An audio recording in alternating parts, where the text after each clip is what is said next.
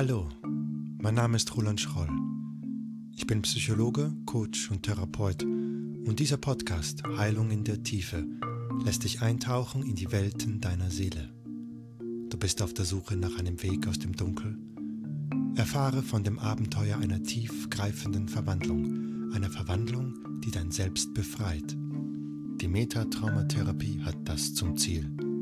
Dein neues Leben. Es erwartet dich.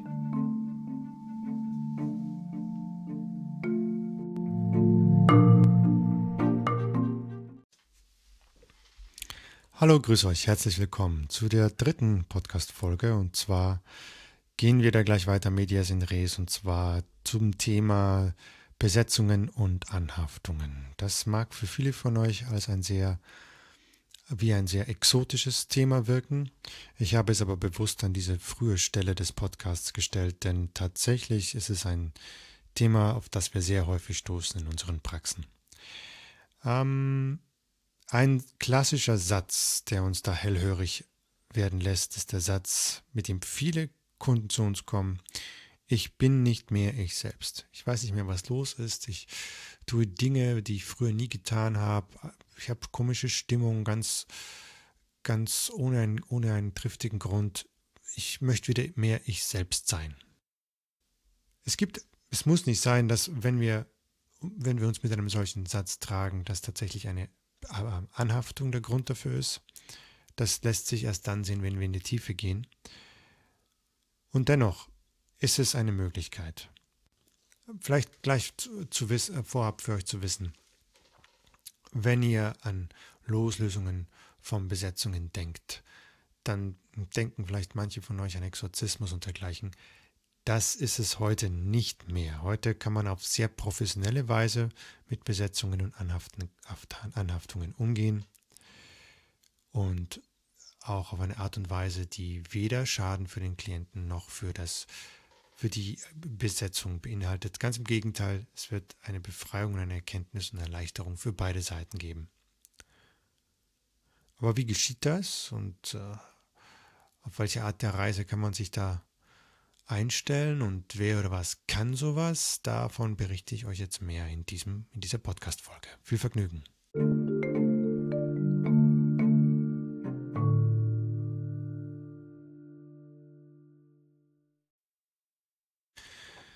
Vielleicht hörst du dir diesen Podcast an, weil du herausfinden willst, ob bei dir selber so eine Art Besetzung vorliegt oder eine Anhaftung besteht und ähm, du möchtest herausfinden, ob das äh, bei dir der Fall ist.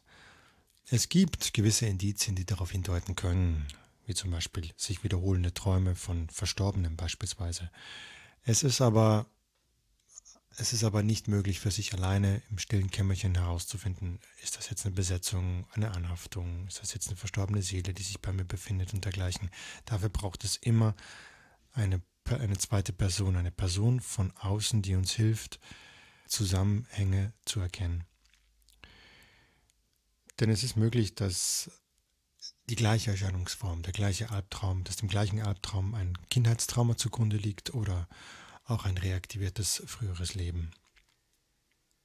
Und zusätzlich muss gesagt werden, nur in allerseltensten Fällen, fast gar nie, starten wir eine Sitzung mit dem Vorhaben, okay, lass uns gucken, ob jetzt da eine Besetzung vorliegt oder nicht. Wir starten eine Sitzung mit dem Vorhaben, gewisse Symptomatiken, gewisse, gewisse Gefühle und Problematiken aufzulösen. Wohin uns dieses, äh, diese Reise dann führt, das sehen wir dann während, während, dem Verlauf, während der Verlauf der Sitzung. Also es ist immer nötig, tief ins Unterbewusstsein hinabzusteigen. Zum Grund des Problems, zur Ursache des Problems.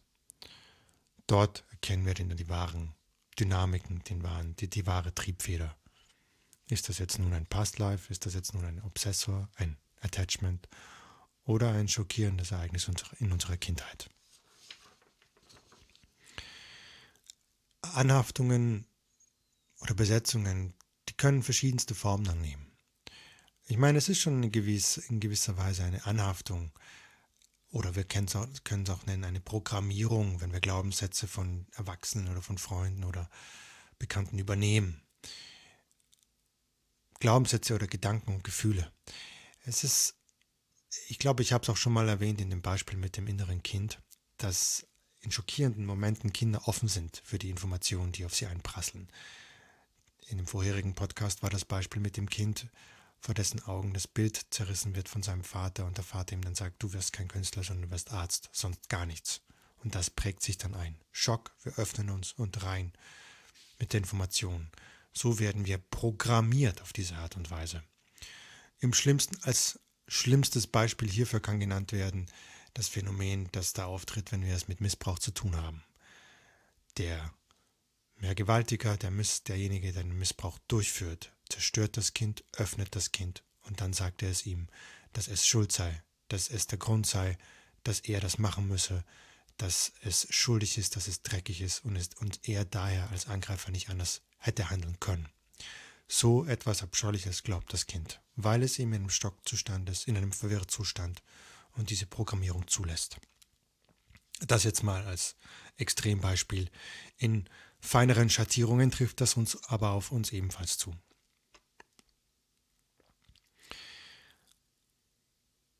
Eine Anhaftung, der wir auch häufig begegnen, ist, ist eine Anhaftung, kann sein eine Anhaftung von einer verstorbenen Seele.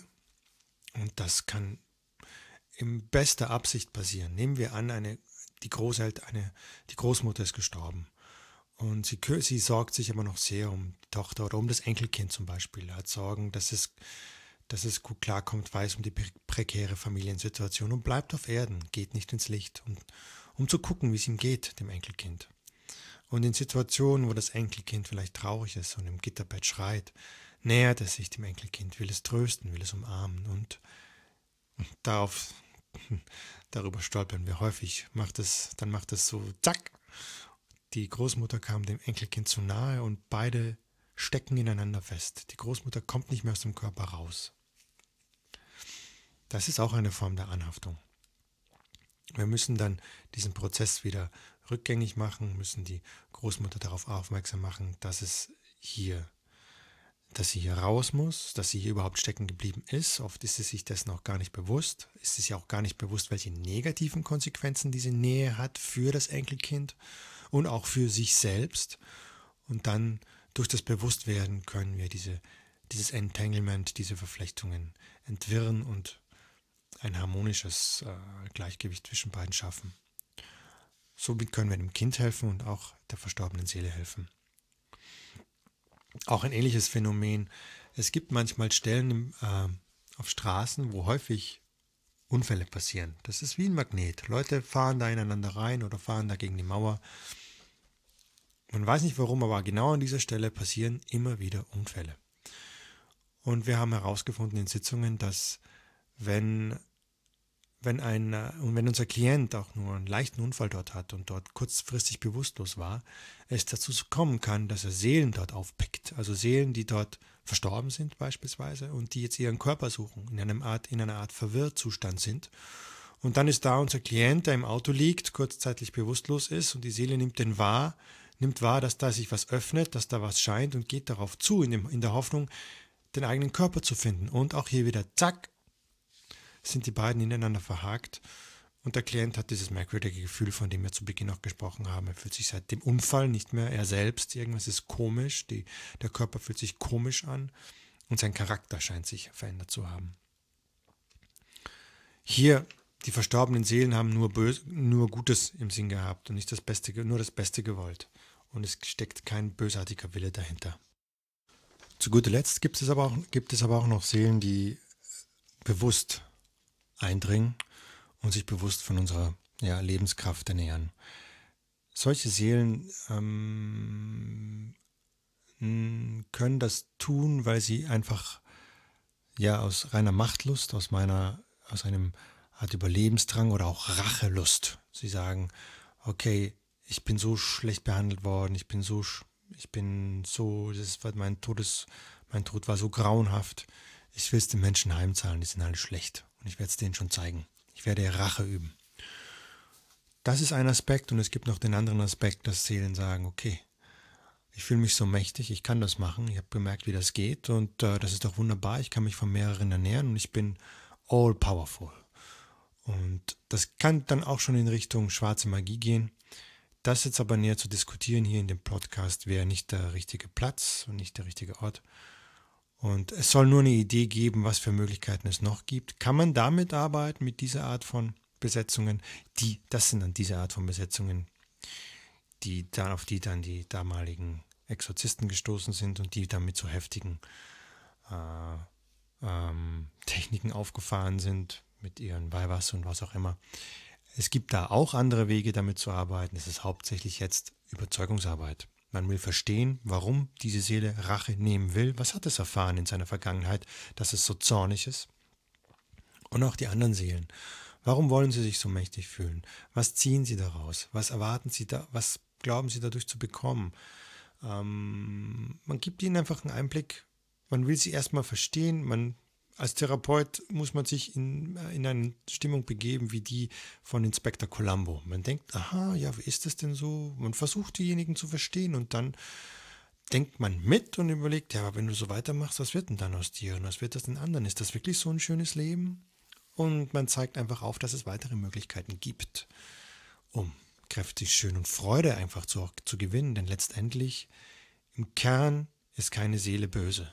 Im Kern will jede Seele ja, diese Liebe, diese Freude erfahren, diese Leichtigkeit erfahren. Und man zeigt ihnen einfach andere Wege auf und hilft ihnen dann zu einer besseren Entscheidung.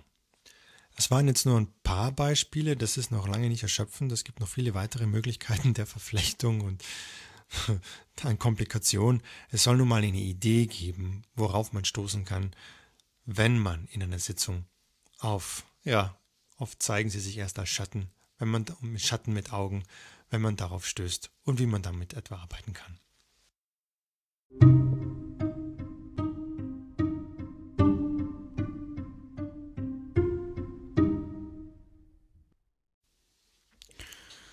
So, vielleicht nochmal kurz zusammengefasst, wie gehen wir vor, wenn wir eine Besetzung, eine Anhaftung entdecken? Wie schon gesagt, ein häufiges Beispiel, Selbstmordgedanken bei Jugendlichen. Da stoßen wir recht häufig auf der, derartigen Erscheinungen und wenn wir das entdecken, ist es auch relativ schnell erledigt. Wenn diese Besetzung sich lösen lässt, wenn wir mit dieser Besetzung in Kontakt treten können, dann ist es durch das Zuhören und das Erkennen der Geschichte der, des Besetzers einfach möglich, ihn von dem Wirt zu befreien und auf einen eigenen Weg zu schicken. Wichtig hierbei ist immer, sich nie auf einen Machtkampf einzulassen. Sozusagen, dass man jetzt versucht, das Böse auszutreiben. Wir begeben uns immer in die Rolle des Beobachters, versuchen mit Logik die Geschichte zu verstehen und geben Alternativvorschläge.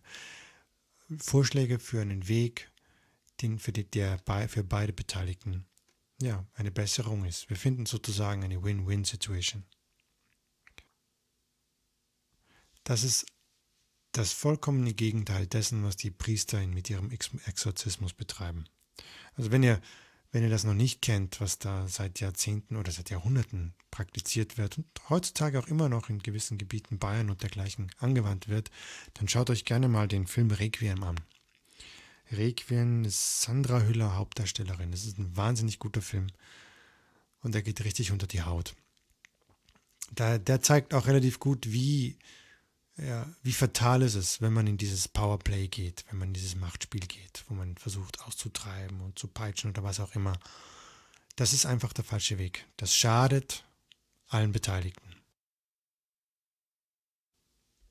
Auch an dieser Stelle oft die Frage Schizophrenie, das Hören weiterer Stimmen. Kann das eine Besetzung sein? Ja, vielleicht, aber nicht immer.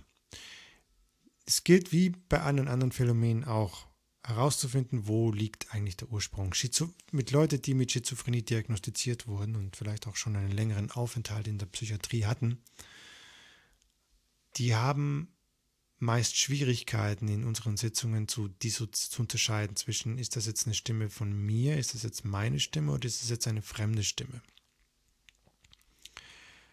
Das sind diese Ego-Boundaries, die Ich-Abgrenzungen, einfach durchlässig. Um das erstmal zu etablieren, müssen wir bei solchen, äh, bei solchen Fällen erstmal in der Kindheit arbeiten, wo klar ist, das bin ich und das ist jemand anderer. Da müssen wir erstmal die Leute auf den Boden der, der Realität der, des, dieses Lebens bringen, um dann später, wenn die, sie Boden unter den Füßen haben, weiter zu explorieren in vergangenen Leben oder im Bereich der Besetzungen. Also wie gesagt, es ist nicht so einfach, mit derartigen Klienten in dieser Form zu arbeiten. Bei Kindern kann es sehr vorteilhaft sein, zu gucken, ob sich etwa Besetzungen da ähm, breit gemacht haben. Das kommt gar nicht so selten vor. Das hat einfach diesen Grund, dass Kinder eben, dass auch bei Kindern diese Ich-Abgrenzung relativ durchlässig ist. Sie nehmen ihre Umwelt unterbewusst sehr wahr, nehmen sie auf und tauschen. Es kommt zu einem regelrechten, Energieaustausch zwischen sich und der Umwelt. Das hat vor- und Nachteile. Also die Natur hat es sicher so geschaffen, damit das Kind in, einer geschützten, in einem geschützten Elternhaus die Kraft und das Selbstvertrauen und die Liebe der Eltern aufnehmen kann und auf dieser Basis wachsen kann. Im Gegenzug ist das Elternhaus zerstört, ist das Kind in einer Umgebung, die für, das Kind fremd ist, für das Kind schädlich ist, in einer störenden Umgebung, nimmt das Kind auch das auf, tief in sein System. Wie gehen wir bei Kindern in die Tiefe? Es gibt da prinzipiell zwei Möglichkeiten. Die eine Möglichkeit ist, ähm, man setzt sich mit dem Kind zusammen, nutzt sogenannte dissoziative Techniken, man exploriert mit dem Kind über sein Befinden, man erzählt sich Geschichten, malt Bilder zusammen und exploriert anhand dieser Bilder die inneren Themen und äh, kann so über Metaphern an, naja, an sehr dunklen Realitäten arbeiten.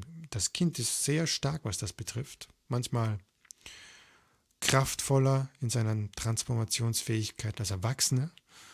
Vor allem Kinder von 8 bis ja, 12, 13, wenn man sie dann noch Kinder nennen will, 13 Jahren können auf diese Art und Weise sehr gut arbeiten. Sind die Kinder jünger, also 0 bis 8 Jahre, bietet sich eine zweite Form der, der Arbeit an. Und zwar nutzen wir da gerne die Möglichkeit einer Stellvertretersitzung. Das heißt, wir laden das Elternteil oder jemand anderen ein, der eine enge Bindung zu dem Kind hat, der legt sich anstelle des Kindes auf die Couch und erfährt die Innenwelt des Kindes. Er taucht sozusagen in das Energiefeld des Kindes ein und erlebt, was mit dem Kind los ist. Das funktioniert erstaunlich, erstaunlich gut. Und wer noch mehr darüber erfahren will, da gibt es auch einen Blogartikel zur Regressionstherapie für Kinder, die auf eine ähnliche Art und Weise ähm, vonstatten geht, wo ich nochmal genauer beschreibe, wie dieser Prozess abläuft. Die Frage, wer, welche Therapeuten führen eine derartige Arbeit durch, tatsächlich ist äh, die Arbeit mit Besetzungen und Anhaftungen in der Welt der transpersonalen Psychologie noch relativ neu. Alte Regressionstherapeuten haben meist nur mit vergangenen Leben und inneren Kindern gearbeitet. Neuere Schulen integrieren das Konzept. Vor allem Dr. Hans Tendam mit seiner Tasso-Schule hat das sehr stark vorangetrieben. Andere, Schule, andere Schulen hinken da noch ein bisschen hinterher. Mittlerweile müssten die meisten Therapeuten, die vor allem auf der Earth Association Liste aufgeführt sind, äh, mit diesem, mit diesem Themenbereich vertraut sein. Fragt nochmal nach bei dem jeweiligen Therapeuten. Wenn ihr das Gefühl habt, da läuft was nicht runter, ist irgendeine Fremdbestimmung in mir, ob der Therapeut mit diesem Konzept vertraut ist oder nicht. Und im Falle des Falles, gut, könnt ihr mir gerne schreiben, ob ihr, ob der Therapeut, den ihr im Blick habt, das kann oder nicht. Vielleicht kenne ich den oder ihr meldet euch direkt bei mir.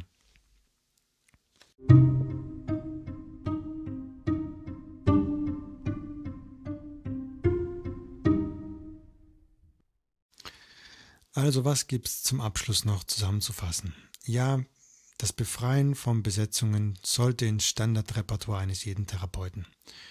Wir stoßen so häufig darauf.